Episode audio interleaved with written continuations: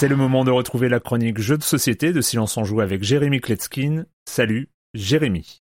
Salut Erwan, il y a quelques semaines, on a eu une discussion sur le canal Jeux de société du Discord à propos de ces jeux de plateau qui ont des licences de jeux vidéo. Et faut l'avouer, ben, il y en a pas beaucoup et la raison elle est simple, ça coûte très cher. La plupart des jeux dont je parle ici sont édités par des PME qui n'ont pas les moyens de verser les sommes forfaitaires et le partage des revenus qui sont demandés par les ayants droit des licences de jeux vidéo. Ce sont deux industries qui ont des échelles complètement différentes et il est souvent difficile de justifier les collaborations économiques entre elles. Grâce au modèle Kickstarter on va trouver de gros jeux comme Dark Souls ou plus récemment The Last of Us ou euh, Heroes of Might and Magic 3. Celui-là, j'ai craqué, je l'ai baqué. Et il y a d'autres exemples. Orlog, le jeu d'Ubisoft, édité par Ubisoft, dont j'ai parlé récemment aussi. Mais sinon, bah, c'est dur. Mais Asmodee, eux, bah, ils peuvent se permettre de faire ce genre de collaboration. Et le jeu dont on va parler aujourd'hui, c'est Sonic Super Teams. Et oui, on parle bien de Sonic, le hérisson bleu, dans un petit jeu qui est pas du tout un gros Kickstarter, mais au contraire, un jeu très familial, euh, très sympathique. Et vous allez voir sous son aspect tout à fait enfantin, oui, ben, il y a un jeu beaucoup plus profond, plus intéressant, peut-être même plus adulte, euh, qui peut surprendre. Alors ce qui n'est pas du tout surprenant, c'est qu'il s'agit d'un jeu de course. Le tableau est en forme de circuit et euh, chaque joueur va incarner une équipe de deux personnages. Vous pourrez choisir l'équipe bleue représentée par Sonic et Tails, euh, l'équipe rouge par Amy Rose et Knuckles, ou l'équipe noire par Shadow et Silver. Il y a aussi l'équipe jaune. Si vous êtes quatre joueurs représentés par Sonic Metal et Rouge. Et il y a en effet huit figurines dans la boîte. On n'a pas du tout l'habitude de voir une telle qualité sur les jeux de plateau traditionnels. Là, on est vraiment sur un petit jouet, les enfants vont les emprunter pour jouer avec. Le jeu est vraiment conçu pour jouer par équipe de deux, donc à 2, 4 ou 6. Ne jouez pas avec les nombres impairs de 3 et 5 joueurs, euh, c'est dommage, c'est vraiment pas aussi bien. L'idée c'est que les joueurs vont recevoir une main avec des cartes qui sont numérotées de 1 à 6 et qui sont des quatre couleurs que j'ai mentionnées précédemment. Et comme chaque équipe sera représentée par deux personnages sur le plateau, ben quand on va jouer une carte, et eh ben on va faire avancer un des deux personnages de la couleur de la carte. Et donc on va constamment devoir jouer des cartes de la couleur des adversaires et essayer de les embêter un peu.